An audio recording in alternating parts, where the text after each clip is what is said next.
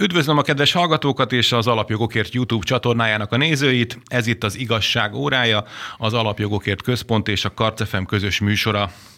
Mai beszélgetőtársaink Fritz Tamás politológus, az Alapjogokért Központ kutatási tanácsadója. Szerbusz tanár úr! Szerbusz, szervusztok!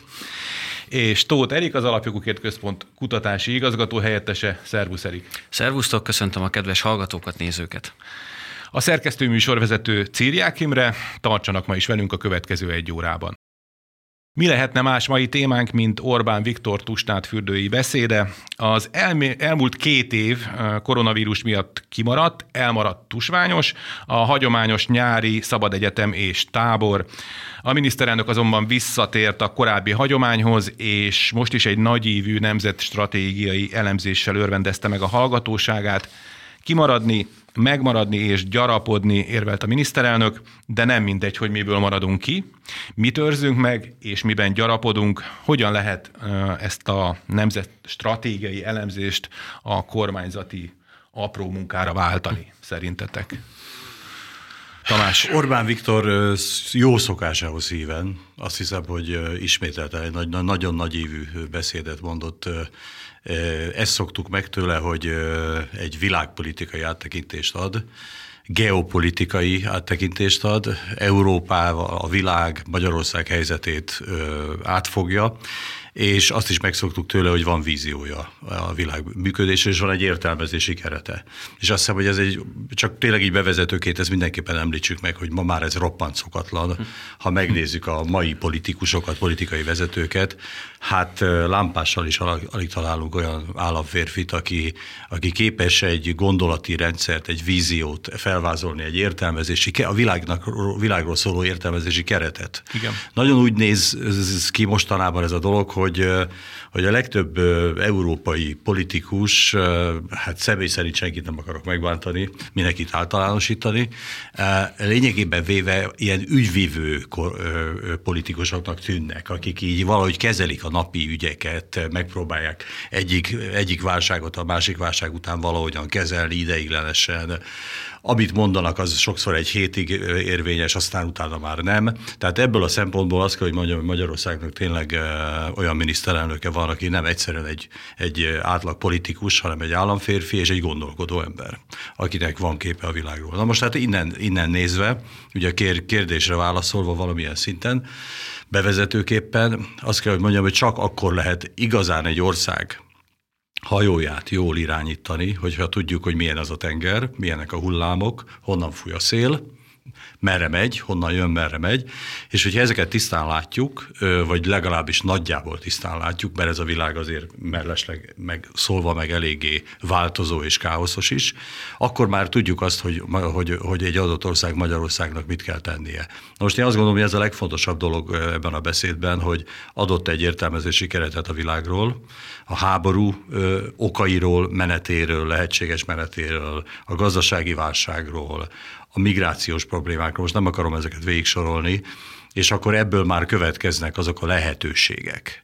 Tehát és ebből, ebből az a legfontosabb, hogy, hogy a realitások talaján tudunk mozogni egy ilyen helyes értékelés után. Tehát a politikusok nagyon sokszor belestek abba a hibába, hogy van egy elképzelésük, ami távol áll a valóságtól és a megvalósíthatóságtól, vagy pedig abba a hibába, amit az előbb említettem, hogy, hogy lényegében véve két napra szóló elképzeléseik vannak a dolgokról. Tehát én azt gondolom, hogy a tusnádosi beszéd azért volt fontos, mert egy reális helyzetképből adódóan belőtte azt, hogy Magyarországnak mi a helye, ez a geopolitikai térképen, és ebből a helyzetből kiindulva mi a reális politika. Hát ennek a részleteiben nyilván még bele, Persze. belemegyünk.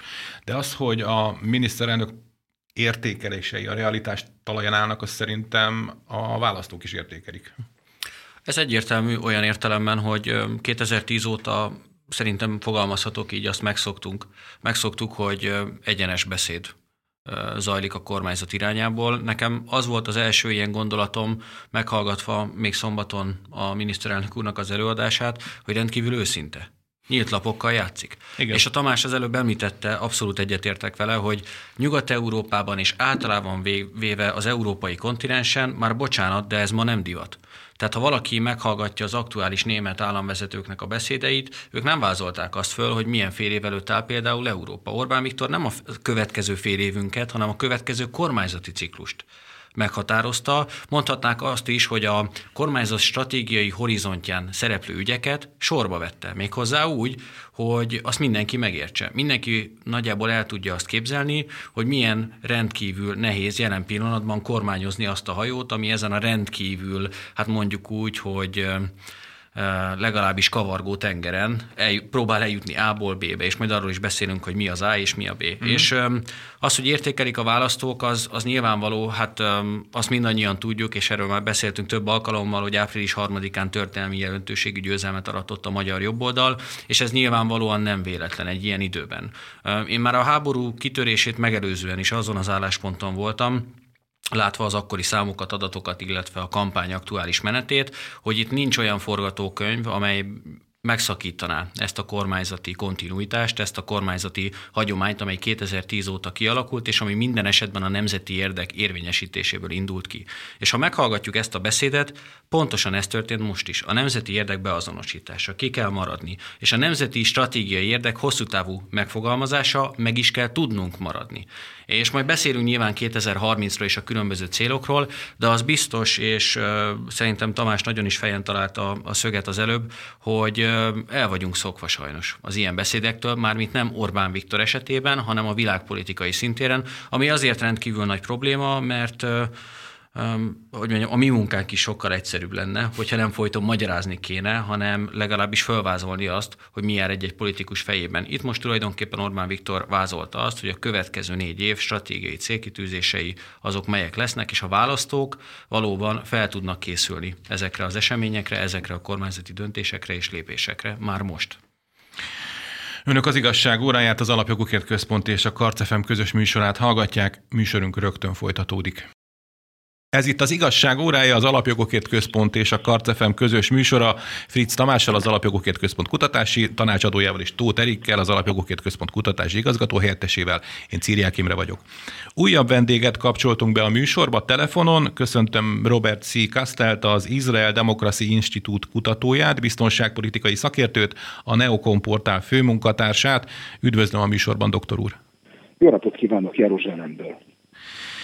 Jó napot kívánok! A miniszterelnök beszédének fontos eleme volt a, háború nyilván, mert talán ez az egyik legfontosabb olyan esemény a világban, amely kihat mindenkinek az életére. Ön hogyan látja, hogyan haladnak most ezek a hadicselekmények? Gondolok itt például arra, hogy most állítólag készül egy nagy ukrán ellentámadás, mik ennek az esélyei? Hát egyetlen egy dologból tudom megítélni ennek az ellentámadásnak az esélyeit, és az az, amit úgy hívjuk, hogy a HIMARS fiaskó. Fiaskó. Miért fiaskó? Mindenki el van ájulva HIMARS-tól, hogy milyen csodákat visz fékhez. Ez a rakéta, gondolom, rakétarendszer, amit kaptak az amerikaiaktól. Igen, igen, ez a hosszú, hosszú hatótávolságú rakétarendszer, amivel egymás után támadják az oroszoknak a lőszerraktárait. És nekem úgy tűnik, hogy ennek a fegyvernek az alkalmazásában az ukránok fölrúgták a, a szakma összes szabályait. Vannak szabályok, hogy hogyan hajtunk végre egy technológiai meglepetést, és ez lett volna az a meglepetés, ami lehetővé tette, vagy nagyon segítette volna az ellentámadást. Viszont abban a pillanatban, amikor egy ilyen új fegyverrendszert nem tömegesen, nem meglepetésszerűen, nem egy jól átgondolt doktrín alapján, egy ellentám nagy támadás részeként, hogy ki is akná, ezt, ezt, a, ezt a lehetőséget. Egy ilyen ellentámadás részeként vettem be, hanem elaprózva itt egyet, ott egyet, amott kettőt, akkor gyakorlatilag elvesztem ezt az előnyt, amit ez a fegyverrendszer ad. És miért történt ez? Valószínűleg azért történt, mert a, az ukránokat annyira aggasztotta a pillanatnyi helyzet, hogy nem, volt, nem tudtak a, a jövőre gondolni, nem voltak hajlandók a jövő reményében feláldozni a mát annyira fenyegetve érezték magukat. Tehát én ebből gondolom, hogy a helyzetük sokkal-sokkal sötétebb, mint ahogy, uh-huh. mint ahogy elképzeljük, és ez az ellentámadással kapcsolatban is mond valamit. Ön hogy látja, mikor lehet béke, ha egyáltalán lehet most békéről beszélni? Ez nem probléma. Abban a pillanatban, amikor az oroszok meg az amerikaiak eldöntik, hogy itt béke lesz, akkor itt béke lesz. Uh-huh. És az ukránoknak milyen szerepük van ebben? Gyakorlatilag az, az ukrán társadalom, az ukrán gazdaságnak, az ukrán fegyveres egy ilyen life support, egy ilyen, egy ilyen élettámogató rendszeren vannak, egy lélegeztetőgépen, és teljes egészében függnek a nyugattól. Tehát az igen mellékes, hogy az ukránoknak mi a, mi a véleménye erről a dologról. Abban a pillanatban, hogy a nyugat is, főleg az Egyesült Államok eldönti, hogy a, ez a háború most már nem szolgálja az érdekeit, vagy olyan veszélyeket hordoz magába, amik nem állnak arányban a várt haszonnal, akkor, akkor annyi.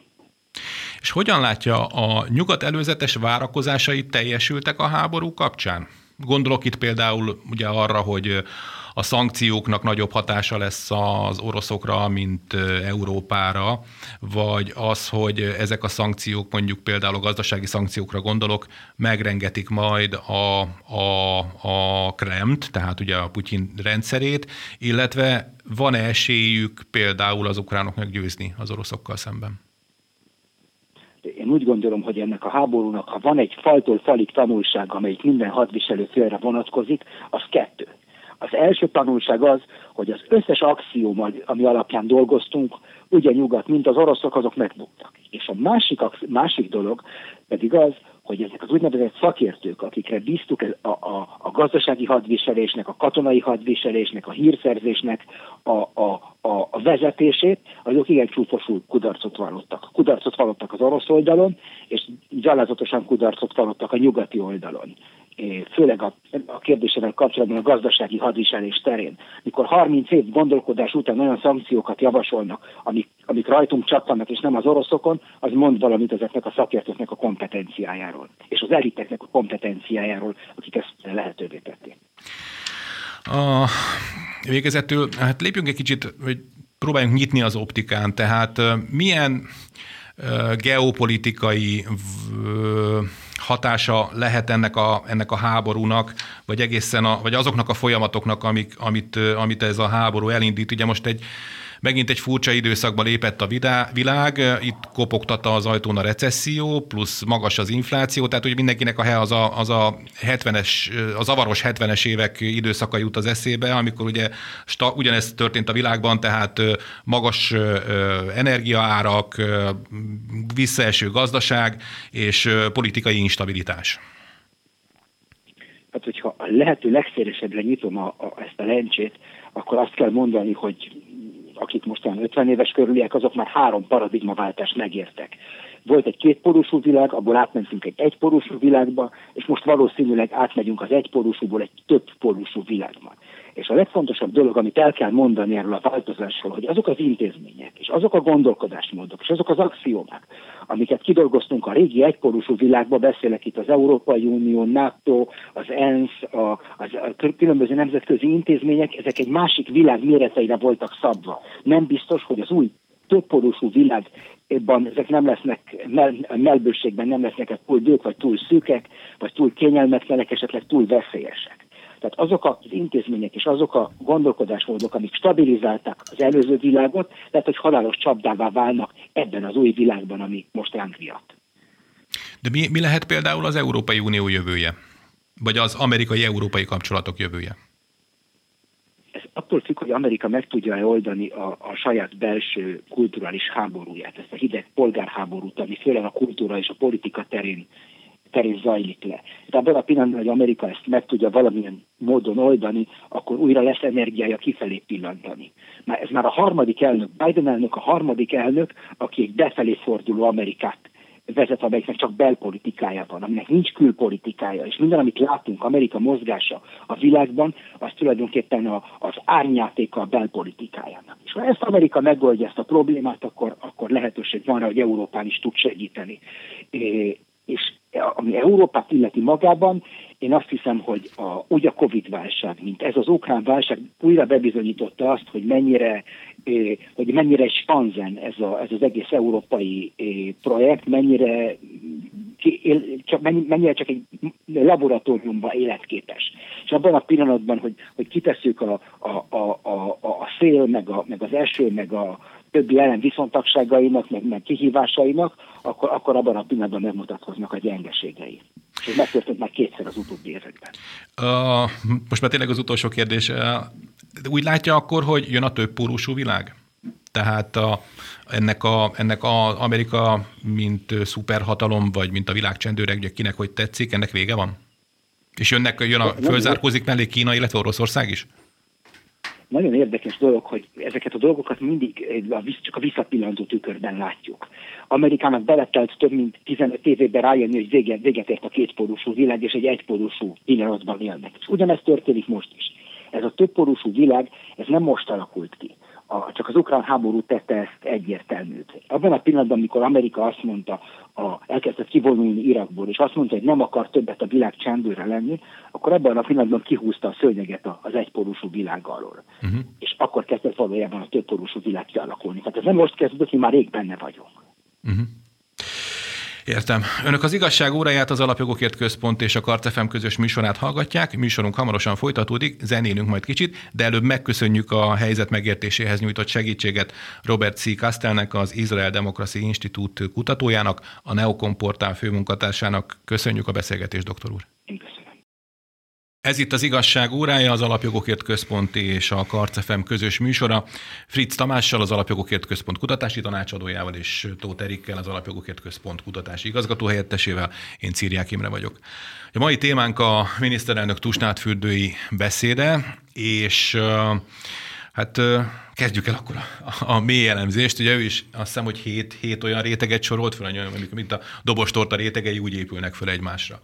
Igen, ugye hét kihívás, ha, ha, ha igen, jól igen, próbáljuk igen. visszaidézni, hét Erik. kihívásról beszélt miniszterelnök úr, amik valóban az ő megfogalmazása szerint egymásra épülő problémák, és ami szerintem egy nagyon fontos előfeltétele volt ennek a probléma halmaznak a megértéséhez, az az, hogy Ugye a háború miatt, ahogy miniszterelnök is fogalmazott, a fókuszunk egy kicsit eltolódott. Mindenki a háborúra figyel és annak a következményeire, miközben egyébként a nagy ideológiai, politikai és világhatalmi kérdések, azok már bocsánat, nem csak, vagy nem elsősorban a háborún fognak múlni, hanem, ahogy kezdte ugye a felsorolás miniszterelnök úr, a demográfiai kérdésen, a migráción, a genderügyön, és majd a többit még soroljuk. Én csak annyit szeretnék mindenhez gyorsan hozzáfűzni, és majd átadva a szót, hogy azért azt senki se felejtse el, hogy persze most rendkívül, hogy mondjam, borús a kilátásunk, a jövőre vonatkozó kilátásunk, de mégiscsak az a helyzet, hogy Közép-Európában alapvetően az a kérdés, hogy sikerül-e azt a egyébként a nyugat által korábban követett és favorizált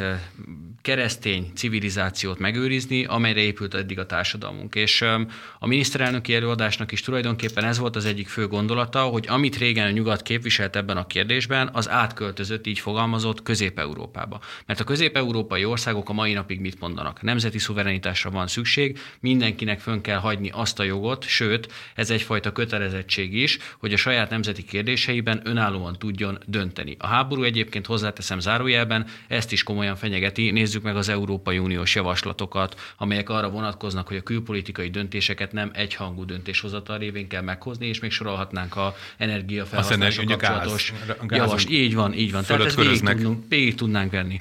És ami nagyon fontos, hogy miután ezek a jövő nagy kérdései, um, én nem is, tehát az előbb hallgatva Robert C. Castelt, illetve az ő gondolatait, Valóban szerintem helyes az a megállapítás, hogy is vonhatnám kétségbe, hát mégiscsak ő a szakértő, hogy egy több pólusú világrend kezd kialakulni. És ami nagyon fontos, ebben a világrendben kell Magyarországnak a helyét megtalálni. És ez a beszéd tulajdonképpen erről szólt. Globális recesszió jön nekünk, lokális kivételnek kell lennünk, és még sorolhatnám, de annyi minden van, hogy én egy órát tudnék erről beszélni, úgyhogy inkább átadnám gyorsan a szót. Igen, egyébként a bőség zavarával küzdködünk valóban, Tamás. és nagyon sok felé lehet vinni ezt a Így beszélgetést tény, és a professzor úr, akivel, izraeli professzor úrban való beszélgetés is arra figyelmeztet bennünket, hogy, hogy azt érdemes nézni tényleg, hogy a következő években hová alakul ez a világ. Mert hogy valami fajta új világrend van kibontakozóban, ezt most már sokan elmondták, Orbán Viktor is, és ebben az új világrendben kell majd megtalálnunk a helyünket. Na most ez, azért ez a helyzet jelen pillanatban szerintem az a olyan világpolitikai szituáció, amikor minden mozgásban van, minden kicsit zízeg, minden, mindenki keresi az új helyét ebben a rendszerben, és ezért a megállapításainkkal azért kell vigyáznunk, mert kétségtelen, hogy egy átalakulási folyamat kellős közepén vagyunk. És ilyenkor kell nagyon okosnak lenni egy olyan országnak, mint Magyarország. Ez a többpólusosság például. Ugye van, aki azért ezzel vitatkozik, és azt mondja, hogy igazából kétpólusú lesz ez. De ezt egyébként többféleképpen lehet értelmezni. Persze. Mert ugye azért az amerikai szándék nagyon látszik, hogy egyrészt Európát és az Uniót ugyebár irányítás alatt tartani, bekebelezni valamilyen szinten, ha durván akarok fogalmazni, akkor gyarmatosítani, sajnos ezt mondjuk ki, és ugyanakkor ugye látszik már, hogy a, az angol száz együttműködés újra megint nagyon erős lett. Ugye megtörtént a a britek kiléptése, tehát a Brexit, és a britek azonnal csatlakoztak is az angol száz hagyományos hát együttműködéshez. Itt ide tartoznak Kanada, Ausztrália, Új-Zéland, az Egyesült Államok és, és Nagy-Britannia legalábbis. Még jó, hogy sikerült és... emelkedni a fai kérdésen, ugye? Hmm. az, az angol százak összeállnak. Na igen, záróra kinyitva és egyre be is zárva. De hát a japánokat is illik idevenni ebbe a, ebbe a sorba, mert a japánok is azért valamilyen szinten amerikai irányítás alatt állnak, sőt. Tehát van azért ez a nagyon erős Amerika által irányított blokk. Nyitnék egy zárójelet. Egyetlen egy dolgot azért szeretnék hozzátenni, hogy uh, arról is beszélni kell azért más összefüggésekben, hogy Amerika fölött is áll, van egy bizonyos globális pénzügyi elit. A Orbán Viktor beszédében erről nem igazán esett szó, teljesen megértem. Máskor egyébként szót ejtett erről a globális elitről, tehát a Soros György szóba került, de a Soros György mögött ott álló átfogó globális kör, mondjuk amit leginkább mostanában a világgazdasági fórummal tudunk beazonosítani, a WEF-fel, uh-huh. amelynek ugye Klaus Schwab a vezetője, ez a, ez a hatalmi centrum, ez rendkívül fontos. Ez rendkívül fontos, és nyilvánvaló, hogy az Egyesült Államok fölött állva egyfajta deep state-ként, mély államként azért ott van, és meggyőződésem szerint az orosz-ukrán háború kirobbantásában is az ő érdekeik abszolút jelen vannak. Például csak egyet mondok, hogy ugye az a, a nagy gigavállalatok, multinacionális cégek úgy vonultak ki Oroszország, mint annak a ból, mint annak a rendje, és ezek a cégek egyébként a VEF-nek a tagjai. Tehát ott koncentrálódnak ezek a cégek, tehát vélhetően nem függetlenek azok a törekvések a globális elittől, amelyeket Amerika az ukrán-orosz háborúban képvisel Oroszországgal szemben. No, ezt az áróját most bezárom, csak azért ezt rendkívül fontos hozzátenni, hogy az egyik pólusnak, tehát az úgynevezett Amerika által vezetett pólusnak azért a, mögötteseként itt ott van azért a bizonyos globális elit is. És a másik oldalon meg az látszik azért, hogy és azért mondanám, hogy a több pólusúság, vagy inkább két pólusúság, mert azért eléggé erősen kezd kialakulni egy másik egységesnek tűnő pólus, ami nem, nem biztos, hogy több pólus lesz tehát ebben a bizonyos amerikai globalista pólussal szemben álló pólus, hiszen jól látszik, hogy egyre jobban összehangolják az érdekeiket a meghatározó országok. Hát ugye Oroszország és Kína elsősorban. Azzal együtt, hogy itt is megint kell tenni egy zárójelet, mert ez egy ilyen világ, hogy megállás nélkül az embernek a saját szavába is vágnia kell egyébként, mert rögtön hozzá kell tennem, hogy Kína ugyanakkor nagyon okos, türelmes játékot játszik, az oroszoknak nagyon komoly engedményeket tesz, a kapcsolatuk szorossá válik, a gazdasági együttműködés erősödik, hiszen Kína vásárolja az olajat és a gázt most nagy erőkkel Oroszországtól, jól is jár ezzel, hiszen eddig drágában vette az araboktól, most olcsóban jut hozzá az oroszoktól, de ugyanakkor például megvan a kapcsolat a Kínának a globális elittel is. Tehát például a VEF-fel is nagyon szoros kapcsolatban áll. Tehát én szerintem Kína nagy sasszéző, sasszézó játékot játszik, és időnként az Egyesült Államokkal is uh, igyekszik nem mindig konfrontálódni, hanem bizonyos kereskedelmi együttműködésekbe azért belemenne szívesen. Uh-huh. Tehát a Kína vezető szerepet szeretne játszani a világban.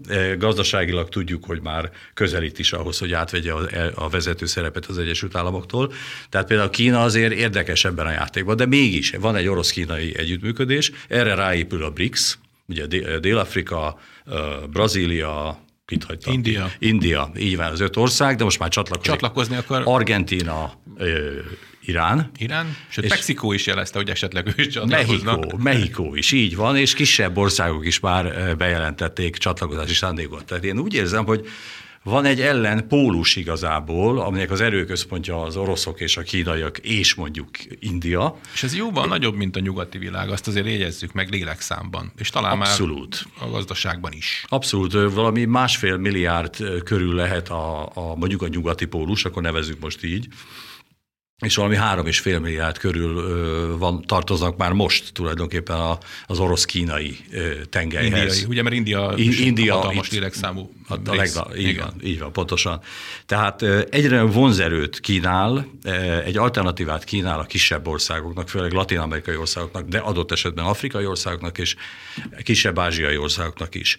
És ugye itt egy kulcsfontosságú kérdés megint csak a gazdaság, meg a pénz és a valuta és a, a dollárnak a szerepe is a, a, a, megkérdőjeleződik.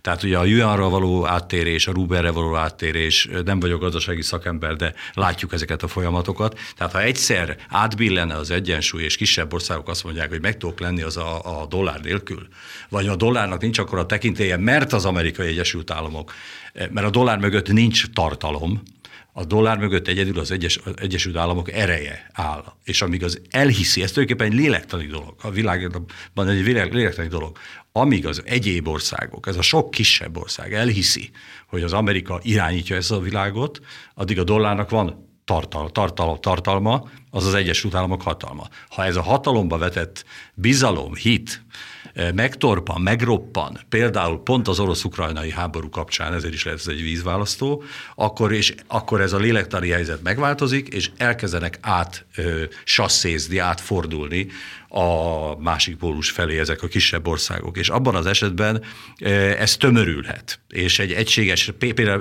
például egységes pénzügyi rendszert hozhatnak létre, és így tovább. A gazdasági együttműködés szorosabbá tehetik, amíg aztán végül is politikai együttműködése is változhat. Tehát magyarul én annyiban egy picit vitatkoznék. Nem is, nem is vitatkoznék, mert ezt, több, mert ezt is lehet ö, rétegezettel látni, de egy távolabbról nézve lehet azt mondani, hogy lehet, hogy megint két polusú lesz a világ uh-huh. tulajdonképpen ebben az értelemben. De azt hiszem ez egy zárójel volt a mondatom. Igen, igen. És most már nem tudom, hogy hova, hova térjek vissza igazán. Hadd kérdezzek, hadd kérdezzek. Ugye Tamás övetett a gazdaságnak a, a, a fontosságát, és most voltak több, több rétege egyébként, ugye a miniszterelnök is több réteget ugye fejtegetett, mondjuk érdekes volt egyébként a, a gender ügy, mert ugye épp, épp akkor volt a, a, a Pride felvonulása e, Budapesten, Igen. de, de talán az egyik legfontosabb része a gazdaság, ugye hol a pénz, hol a nő, e, és a miniszterelnök tett egy nagyon fontos vállalást vagy célkitűzést még hozzá azt, hogy Magyarország a globális recesszióból, ami, ami, ami közeledik, lokális kivétel legyen. Hogyan lehet ezt megvalósítani? Meg nem, nem tudom, talán? kedves hallgatók emlékeznek rá, ti az a tippem, hogy biztosan, de amikor kitölt a 2007 után 2008-ban a nagy hitelválság, volt egy ország Európában, egy nemzetállam, amely meg tudta azt oldani, hogy ebben a recessziós környezetben is növekedést tudjon produkálni. Ez az ország Lengyelország, Lengyelország. volt. Um, miniszterelnök úr utalt rá, hogy ez a mondjuk úgy, hogy csoda Magyarországnak kétszer már sikerült, és én úgy gondolom, hogy a cél az teljes mértékben érthető. A megvalósítás az mindig egy nagy kérdés, mert szerintem ezzel a mostani válsággal egy alapvető probléma van. Az, hogy sokkal komplexebb, mint bármelyik másik, ami eddig volt. Mert már bocsánat, a pénzügyi válság az egy gazdasági eredetű válság volt, amit, amit lehetett bizonyos eszközökkel kezelni. Nézzük meg a lengyel példát, vagy az unortodox magyar gazdaságpolitikát. Működött, hatékony eszköz volt. Most azonban van egy energiaválság, erről is beszélt miniszterelnök úr, van egy háborús környezet, amely eleve a gazdaság működési logikáját fölülírja. Nézzük meg az inflációt, az inflációs kilátásokat, ezt a tényleg háborús inflációt, ami nem csak Magyarországon okoz óriási problémát, hanem szerte a világban. És nézzük meg azt is, hogyha már itt Tamás említette a különböző pénzügyi érdekcsoportokat, hogy ők ezekben az időkben hogyan lavíroznak, kiszámíthatatlanul. És ez a kiszámíthatatlanság a legnagyobb veszély. De én is én ezzel szerettem volna folytatni, ugye azt is leszögezte Orbán Viktor, hogy sajnos kialakulhat ez a blokkosodás kérdése. Ugye a pólust valamikor blokknak szoktuk nevezni, Igen. pontosan azért, mert van egy ilyen vonzó ereje, egy ilyen gravitációs mező Igen. alakul ki. Mhm. Mi ezzel a probléma? Az a probléma, hogy például az olyan nemzetállamok, mint Magyarország, amely klasszikus értelembe vett tranzitország, hiszen nyugat és kelet között próbál meg gazdasági, politikai, bármilyen kulturális értelembe véve hidat képezni, kiszorulhat ezeknek a blokkoknak a szélére, pontosan így fogalmazott a miniszterelnök úr is, ami nyilvánvalóan azt a veszélyt hozza magával, hogy Magyarország ebből a gazdasági környezetből egyfajta vesztesként jöjjön ki. Na most az a cél, hogy ezt elkerüljük. Az eszköz egyébként szerintem egyszerű.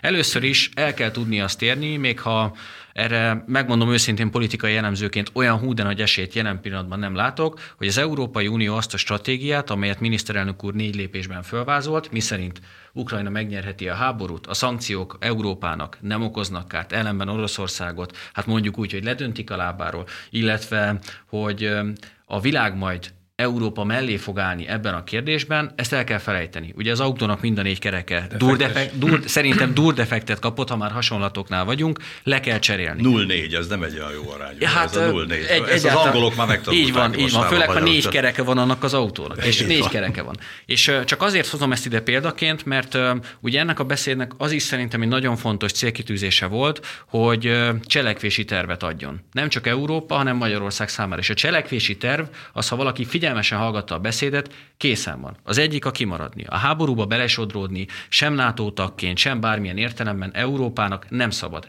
Egyszerűen ezt el kell felejteni, ezt a gondolatot. A második megjegyzésem ehhez kapcsolódóan pedig az, hogy azt a stratégiai megfontolást, amely arra ösztönzi az Európai Uniót, legalábbis Orbán Viktor részéről, hogy Oroszország és Ukrajna közé kell állni, nem pedig valamelyik fél mellé, ezt ideje lenne most már úgy komolyan menni. Mert ez azt jelenteni, hogy a béke felé megtesszük a legnagyobb lépést, és megpróbáljuk azt elérni, hogy a két fél végre fölismerje, hogy itt senkinek sem érdeke ezen, ennek az állapotnak a föntartása. És még egy utolsó gondolat, ugye a beszédnek a legvégén miniszterelnök úr elmondta azt, hogy mi, melyek azok az előnyök, amelyekre építeni lehet, amelyeknek a segítségével ki fogunk tudni maradni ebből a globális recessziós helyzetből.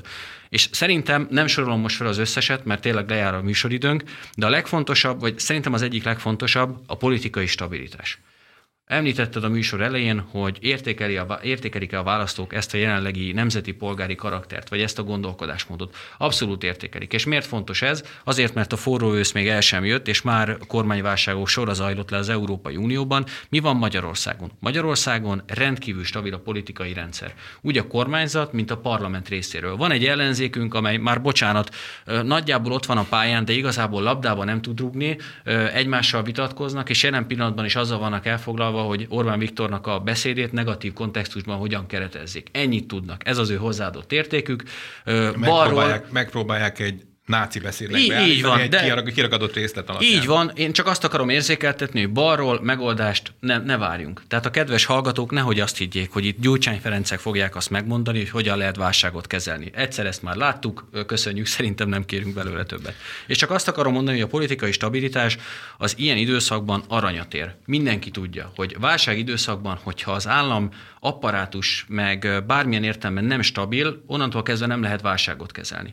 És én azért tartom ezt egy nagy előnynek, mert azok a lépések, amelyekről talán még lesz időnk beszélni, azok végrehajthatók. Tehát az, hogy Magyarország a tranzitország jellegét megőrizze, ez abszolút végrehajtató. Az, hogy a működő tőke ide áramoljon, gondoljuk a Mercedes beruházásra, egy milliárd euró, azt hiszem most, amit beszeretnének fektetni, óriási összeg. És ilyen ütőkártyáink még vannak akkumulátorkapacitásokról, nem beszéltünk, technológiai Igen, váltásról. Világ harmadik legalább. lesz, hogyha Igen. a beruházás véget ér, már pedig véget fog Pont érni. a tegnapi újságban aktuk be egyébként a, a Samsungnak gyárának ah. a, a, a és, rend, és rendkívül mm-hmm. fontos. Tehát higgyük el, hogy az a technológiai váltás, amely jelenleg zajlik a világban, tudom, a háború mindenkinek a figyelmét elterelte a másik irányba, de ez zajlik, és ezt meg kell tudni lovagolni, ebből előnyt kell tudni kovácsolni. És akkor még egy utolsó gondolat, Ideológiai értelemben Magyarország stabil. Van határvédelme, migráció kérdésében soha meg nem gyengült a kormányzat álláspontja, gender kérdésben láthatjuk, ha a Pride-ra adott reakciókat megnézzük, hétvégi reakciókat, akkor azt kell mondanom, hogy Magyarország még mindig egy józan gondolkodású ország, nem a hangos kisebbségnek a provokációjára nem ültünk föl, ellenben kellő választattunk szerintem április harmadikán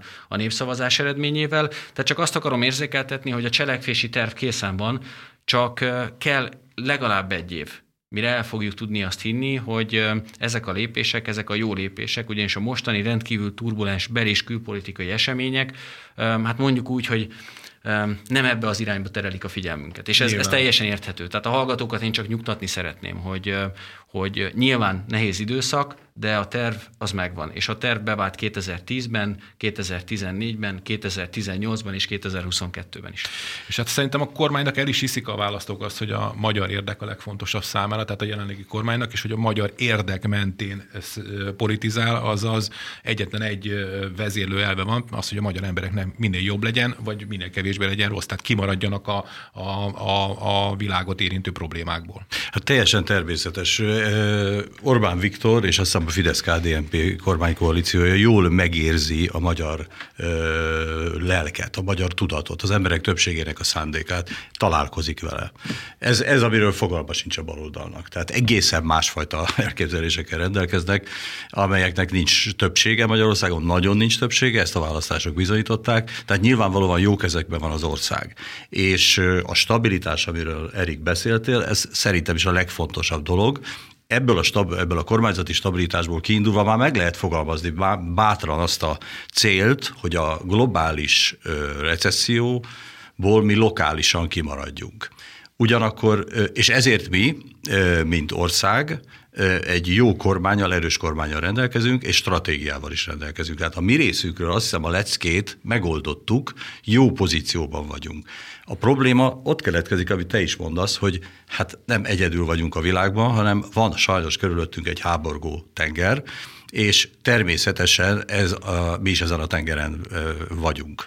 Így aztán nyilvánvaló, hogy valóban, a, ahogy mondtad is, a szándékok mellett problémákkal szembe fogunk nézni, ez teljesen természetes. Például azzal, hogy nagyon igazunk van abban, hogy az egyetlen megoldás az lenne, ha minél előbb béketárgyalások kezdődnének el a háború kapcsán oroszok és ukránok között. De ugyanakkor azt látjuk, hogy az Európai Unió se érti meg, nem, hogy az ukránok nem értik meg, vagy a, a háborúzó felek, vagy az Egyesült Államok nem érti meg, amelyik igazából ott áll a háború mögött, a háború kirobbantása mögött, hanem az Európai Unió vezetői se értik ezt a leckét, mert egyre felhívnám a figyelmet, hogy gyakorlatilag mi, mi volt február 24-e után? Emlékezünk vissza egy pillanatra csak. Egy-két héten belül azért úgy láttam, hogy Zelenszky is és az ukrán vezetés azért eléggé megijedt ettől a helyzettől, és elkezdődtek a tárgyalások. Tulajdonképpen elkezdődtek a béketárgyalások. És a béketárgyalások közben egyszerűen fegyvereket kezdtünk el, kezdtünk el, nem mi, hanem az Unió, küldözgetni Ukrajnának. Tehát abban a szakaszban, amikor béketárgyalások elindultak, fegyverek küldése kezdődött el. És az nem, az nem annyira a béke irányába hát szokott nem. mutatni.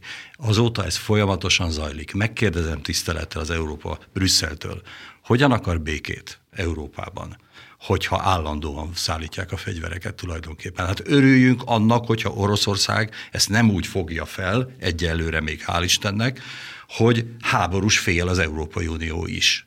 Mert most már ugye éppen a tegnapi ír, hogy Németország megint küld nehéz fegyverzeteket uh, uh, Ukrajnának, Németország. Az Egyesült Államokról pedig ne is beszéljünk természetesen, de más országok is. Tehát kérdezem tisztelettel, hogy ezt hogyan gondolják akkor a békét. Mi józanok vagyunk, de úgy látom, hogy nagyon egyedül vagyunk ebben a dologban, és az, annak is nagyon örültem, hogy Orbán Viktor ahogy te mondtad, Erik, az elején, hogy iszonyú őszinte volt, hogy a v most probléma van. Ezt ki kell mondani, mert van. van. Tehát nem mondhatjuk azt, hogy minden oké, okay, mert nem oké. Okay, szív, és szív probléma.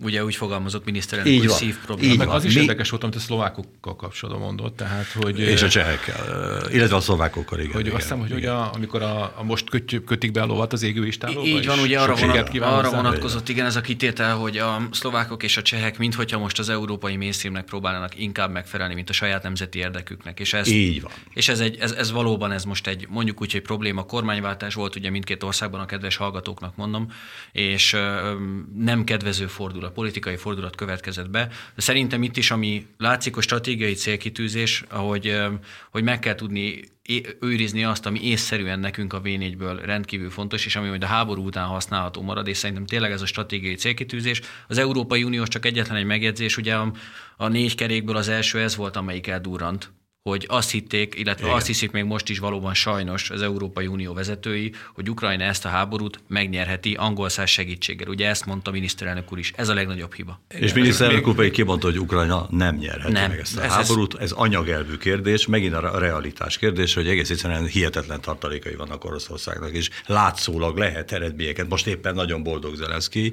de, mm. de tudjuk, hogy Oroszországot nagyon, a Napóleon se tudta legyőzni, Nem. és Hitler, Hitler sem tudta legyőzni, pedig azért kicsit jobban felszereltek voltak, és jobb adottságokkal rendelkeztek. És a... nagyobb hadseregük volt arányaiban. Így van, de Oroszország hihetetlen szívós, kitartó nép ebből a szempontból, és hihetetlen tartalékai vannak. De Eriknek igaza van abban, hogy, hogy az Európai Unió még mindig tolja be a téteket egy, egy, egy vesztett játszmába. Hát nem? ez a probléma, ezt, ezt, ezt érezzük, hogy, hogy a döntések ilyen szempont, és akkor ennek ha az okait keressük, akkor azt kell, hogy mondjuk, hogy van egy brüsszeli vezetés, amelyik már a tagállami vezetőkkel sem foglalkozik. Azt régóta tudjuk, hogy a állampolgárok véleménye nem érdekli a brüsszeli elitet, ezt megtanultuk. De azt, hogy tulajdonképpen azért egyre több ország, mármint EU-s tagállam vezető országai, főleg a mi régiónkban, azért mégiscsak mondogatják, hogy azért nem kéne őrültségeket csinálni, nem kéne azért a gáz embargót bevezetni, az olajat se kellett volna. Ennek ellenére a, a felső vezetés, a brüsszeli vezetés nyomja, nyomja nyomja, ezt a dolgot, hogy nekünk áldozatot kell hozni ezért a dologért, fáznunk kell, hm. éheznünk kell, mert megéri a nagy cél. Miköz, és nem vesz észre az Unió, hogy ez nem, nem is az Unió háború, nem csak, hogy nem Magyarország, nem, hát ez nem az Unió háborúja, ez az Egyesült Államok és az Oroszország proxy háborúja. Ezt szerintem joggal mondják nagyon sokan, én is így, ugyanígy látom, és a megoldás keze, ahogy Orbán Viktor elmondta, a, ott van az ő kezükben. Az Egyesült Államok és Oroszország tudja ezt befejezni. Az Unió, ahol lépett, ott meg rettenetesen impotens volt, Minszki egyezményre gondolok. Igen. Hát Amerika nélkül kötötték meg a Minszki egyezményt, ha azt betartották volna fel felek, főleg ugye Ukrajna, akkor már nem lenne háború, vagy már túl lennénk a dolgokon, de ez se sikerült az EU-nak betartania. Tehát azt gondolom, hogy hogy ezért, és akkor egy, egy mondat még tényleg egy gondolat igazából, hogy ugye Orbán Viktor joggal mondja azt is, hogy a perifériára ne szoruljunk, és ne szoruljunk be két blokk közé, mert ott annak nem lesz jó eredménye.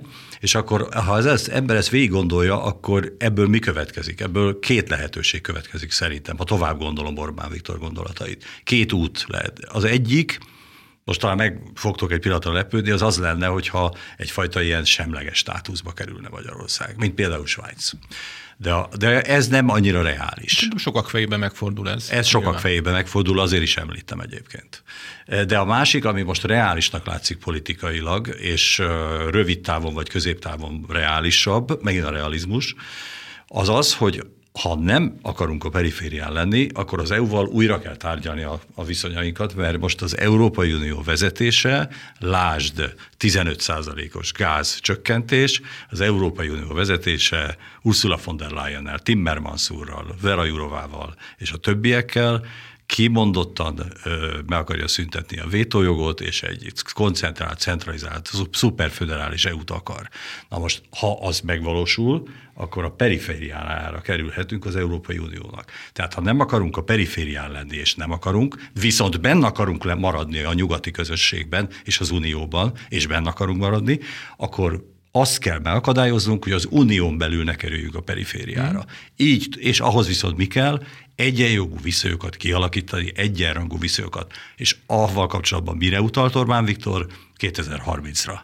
Mert arra, az arra utalt, hogy 7 éve, 7 év múlva, vagy 8 év múlva mi már nettó befizetők leszünk, pozícióink megváltoznak, és a megváltozott erős pozícióból a tárgyalói helyzetünk alapvetően más lesz, tehát ebből a kicsit lenézett, megtűrt, tudjuk ezt, ezeket a nyugati reflexeket, ahogy a keleti tagokra, for, tagokkal viszony, tagokhoz viszonyulnak, tehát ezt a, ezt a pozíciót ezt meg lehet fordítani, és a nettó befizetők már azt hiszem egészen másképp tárgyalnak, mint mint a jelenlegi pozícióban lévő. És az a v igaz, és ebben az értelemben is jó lenne megőrizni például a v az egységét, hogy akkor, amikor ezek az erőviszonyok megváltoznak, akkor tényleg együtt legyünk, és szövetségesként lépjünk föl adott esetben a brüsszeli vízfejjel szemben, akik mindig valami egészen fura dolgokba gondolkodnak. Úgyhogy én így értelmezem Orbán Viktor szavait, hogy a perifériál úgy kerüljük el, hogy az EU-val való viszonyunk változzon meg 2030-ig, és tényleg egyenjogú tagjai legyünk ennek az uniónak. 2030 ez egy fontos dátum, legalábbis a miniszterelnök úr ugye erről beszélt. De Erik, te ígérted azt, hogy, hogy kicsit részletesebben belemegyünk abba, hogy hogyan is, hogyan is maradhatunk ki a nagyon nagy problémákból. Így van. Ugye a legfontosabb, amiről Tamás is az előbb említett, említést tett, az az, hogy meg kell tudni állapodni valóban az Európai Unióval. Az két okból is rendkívül fontos. Egyrészt most mondjuk ki, politikai értelemben zsarolják Magyarországot a helyreállítási alapnak a forrásaival. Azt szeretné Brüsszel elérni, röviden lefordítom az ő szándékaikat, hogy ebbe a föderális európai politikai képbe, vagy ehhez mi adjuk a hozzájárulásunkat. Ez nyilván meg, nem fog megtörténni, ezért mondta azt miniszterelnök úr, hogy majd szépen elsétálunk a falig, egymásra mosolygunk és megállapodunk. Tehát én arra számítok, hogy évvégéig ez a megállapodás meg fog születni, komoly politikai arcfesztés nélkül, bármint mind a két fél részét uh-huh. ide, ideértve. És ami még számunkra szerintem alapvető fontosságú jelen pillanatban, az az, hogy azt az unortodox gazdaságpolitikát, amely, amelyet 2010 után kialakított Magyarország, Matolcsi György, Varga Mihály együttműködésével, bár sokan mindig konfliktust láttatnak kettejük között, de alapvetően az az ő mondjuk úgy, hogy politikai teljesítményünk, hogy ez létrejött, ezt fönn kell tudni tartani. És szerintem az egy rendkívül pozitív előjel, hogy például a rezsicsökkentést, azt már bocsánat, mindenféle álhírrel szemben nem engedte el a kabinet. Orbán Viktor is megerősítette, hogy egyetlen egy komoly probléma van, a háborús válság miatt háborús energiaárak vannak, ami azt jelenti, hogy még 2020-ban, illetve 2021-ben nagyjából öm, hát mondjuk úgy, hogy még egy befogadható mennyiségű összegbe került a rezsicsökkentés föntartása, addig most ez már 2000 milliárd fölé nőtt ennek az összege. De ami szerintem a legfontosabb, van politikai stabilitás, és ez mit jelent? Hogy azok a politikai döntések, amely korábban megfogalmazódtak és stratégiai jelentőséggel bírnak, lásd rezsicsökkentés, ezekből nem enged a kabinet, még az ilyen nehéz helyzetekben sem. Tehát én azt mondanám jelen, tehát mondjuk úgy, hogy egyfajta pozitív ilyen véghakkét, hogy bízzanak az emberek, ahogy eddig is bíztak, mert azért Magyarország bebizonyította az elmúlt 12 évben, hogy tud lokális kivétel lenni, úgy a migrációs válság tekintetében, úgy a koronavírus járvány idején, és úgy egyébként egészen eddig a háború tekintetében is. Mi vagyunk jelen pillanatban, és ezt fogadjuk el, mondjuk úgy, hogy nemzeti büszkeséggel töltsen el minket, az egyetlen olyan nemzetállam, amely a kezdetektől fogva azt mondja, hogy az orosz-ukrán háború egyetlen egy megoldása a béke. És szerintem Valóban kell még hozzá idő, de előbb-utóbb ez a béke el fog következni, és akkor az élet legalábbis visszatérhet abban normális kerékvágásba, amelyet megszoktunk a korábbi években. Úgyhogy én, én optimista vagyok, de az biztos, hogy a következő fél évünk azért azért rendkívül nehéz és rendkívül, hogy mondjam, cizellált fél év lesz. Viszont egyetlen, mond, egy, egyetlen mondat tényleg, én is optimistán fejezném be, ugyanis arról van szó, hogy mondjuk ki, hogy jó ebben az országban élni. Ezek között a háborúgó viszonyok között Magyarország egy, egy fantasztikus sziget, amelyik őrzi a saját életformáját, őrzi a keresztény kultúráját, ehhez ragaszkodik, és, és a gazdasági teljesítmények kimagasló, modellé kezdünk válni Európában, egyre, jobb, egyre többen szeretnének nyugatról ide költözni hozzánk, erről is beszélt Orbán Viktor, ugye? Tehát ebben az országban jó élni, ez biztonságot adó ország Európában, és, és azt hiszem a világon is. Ennyi fért ma az igazság órájába, az Alapjogokért Központ és a Karcefem közös műsorába. Fritz Tamás politológusnak, az Alapjogokért Központ kutatási tanácsadójának, és Tóth Eriknek, az Alapjogokért Központ kutatási igazgatóhelyettesének köszönjük a mai beszélgetést. Köszönjük. Köszönjük szépen. Megköszöni a figyelmüket a szerkesztő műsorvezető Círiák Imre is, az adás elkészítésében Kancler Csaba és Göbjös Tamás kollégám működött közre. Köszönjük nekik a segítséget, és várjuk Önöket egy hét múlva a viszonthallásra, a viszontlátásra.